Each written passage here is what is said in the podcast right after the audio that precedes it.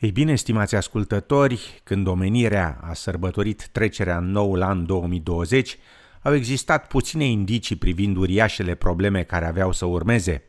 Probleme incluzând asasinate, încercări de eliberare din funcții prezidențiale, probleme regale, Brexitul, precum și o pandemie surpriză, toate acestea înainte chiar de sărbătoarea Paștilor.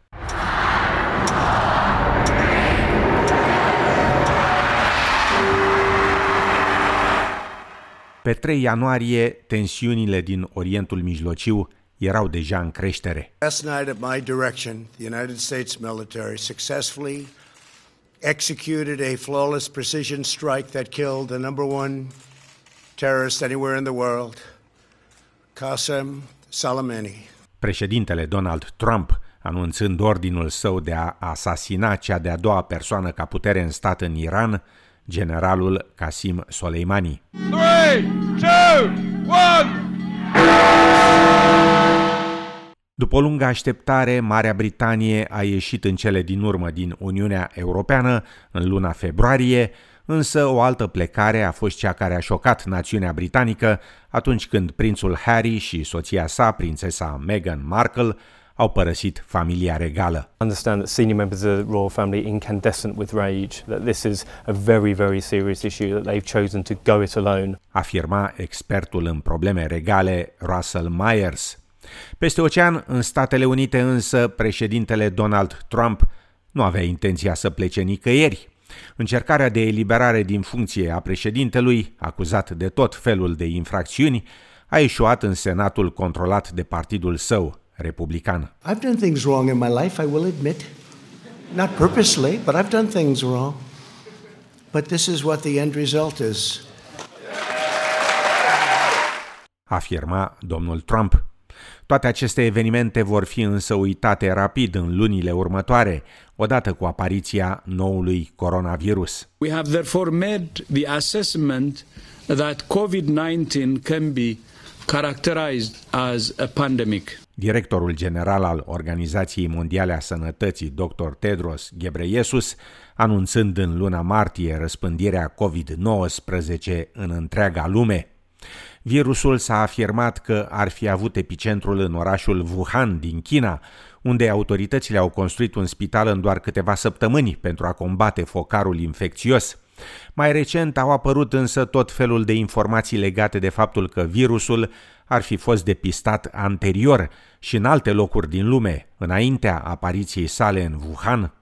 Indiferent însă de locul de proveniență, noul coronavirus s-a răspândit rapid în țările asiatice din apropierea Chinei și apoi în Orientul Mijlociu, înainte de a ajunge în Europa și în Statele Unite.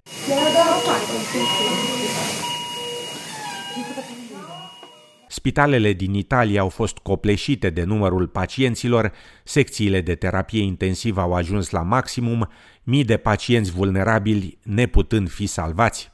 În Marea Britanie s-a produs panică odată ce pandemia a lovit reședința primului ministru, Boris Johnson.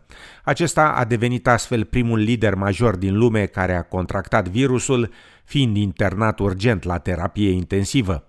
Mai multe țări și-au închis frontierele și orașele, forțând locuitorii să rămână în case pentru a preveni răspândirea virusului în comunitate. Printre primele dintre acestea a fost și Noua Zeelandă. We must go hard and we must go early. We must do everything we can to protect the health of New Zealanders. Afirma premierul Jacinda Ardern. Strategia a avut succes, Noua Zeelandă fiind una dintre primele națiuni occidentale care au eliminat virusul din țară. Statele Unite au ajuns apoi să fie cea mai afectată națiune, la 11 decembrie, înregistrând peste 15 milioane de infecții și aproape 300 de mii de decese. Pe măsură ce spitalele au ajuns la capacitate, în mai multe orașe americane au fost înființate morgi mobile pentru a putea prelua numărul mare de morți.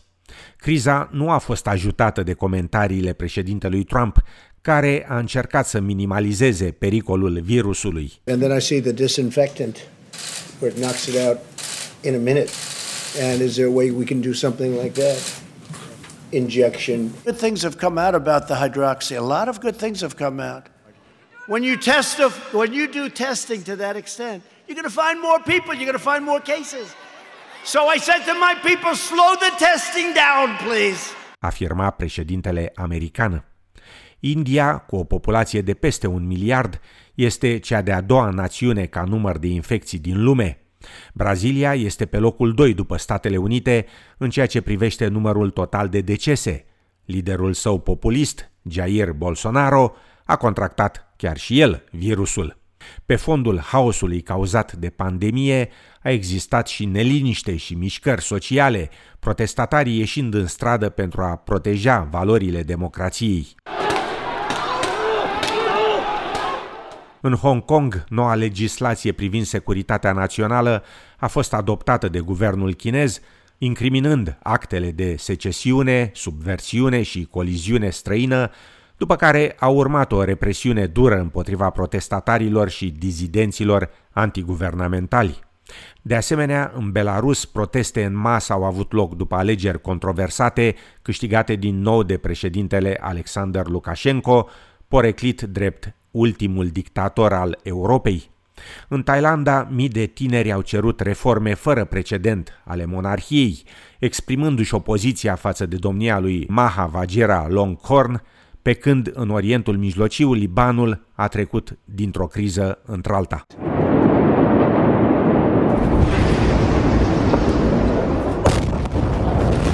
O explozie masivă a devastat capitala Libanului, Beirut, după aprinderea a 2750 de tone de azotat de amoniu depozitate în apropierea portului.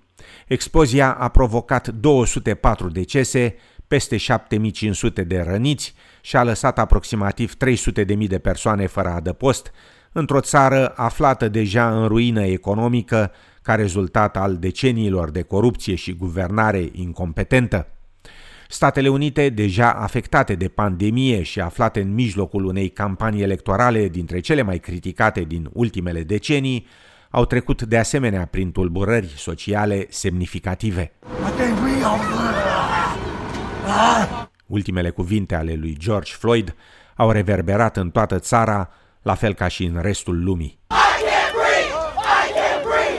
Moartea sa în custodia poliției din Minneapolis a dus la proteste pe scară largă în America și în lume, reaprinzând mișcarea pentru egalitate Black Lives Matter. Proteste pașnice s-au transformat în jafuri și distrugeri în Minnesota, în timp ce la Washington un zid de oțel l-a protejat pe președintele Trump de publicul mânios din fața Casei Albe. Donald Trump a amenințat că va aduce garda națională pentru dispersarea manifestanților. Totul părea că nu va contribui la campania sa de realegere în funcție, democratul Joe Biden, care promitea unirea națiunii, având, după mulți, prima șansă la fotoliul prezidențial. Susținându-l pe domnul Biden și în calitate de candidat la vicepreședinte, senatoarea de California, Kamala Harris, a devenit astfel prima femeie și persoană de culoare care a candidat pentru acest post. Let's fight with conviction. Let's fight with hope. Let's fight with confidence in ourselves and a commitment to each other. Afirma doamna Harris. Prima dezbatere între ambii candidați prezidențiali a fost mai puțin o provocare de idei și mai mult o bătălie de insulte personale. Your party wants to go socialist My party is and me. socialist right healthcare. now, I am and the they're going to Democratic dominate Party. you, Joe. You know that. You should go out and vote. Why would because, you answer that because question? the You wanna question put a lot is, of the new question Supreme is, Court- will you Who shut is your- up, man? listen, who- and You're by the the way, worst you were a president vice- America has ever had. Șansele președintelui au primit o altă lovitură când acesta a fost internat în spital după ce a contractat COVID-19 la o lună înaintea votului din octombrie.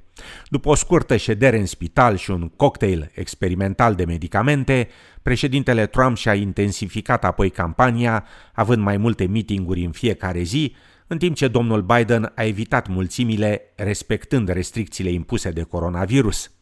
În noaptea alegerilor, voturile au fost prea apropiate pentru ca organizațiile media să poată afirma cine a câștigat.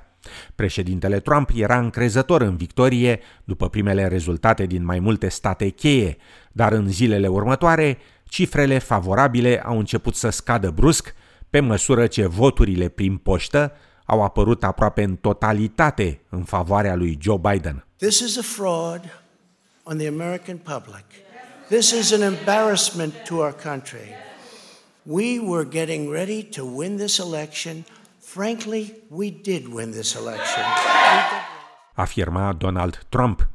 Pe străzile orașelor americane, mulți și-au exprimat bucuria pentru rezultatul candidatului democrat, dansând și scandând sloganuri, sărbătorind sfârșitul președinției lui Donald Trump.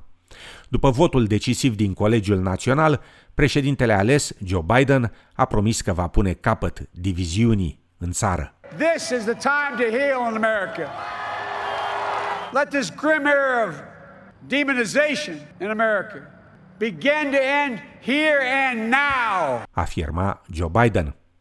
Acum, în ultimele zile ale lui 2020, există o speranță reînnoită pentru sfârșitul unei pandemii care a schimbat lumea, zdruncinând-o politic, economic și mai ales social.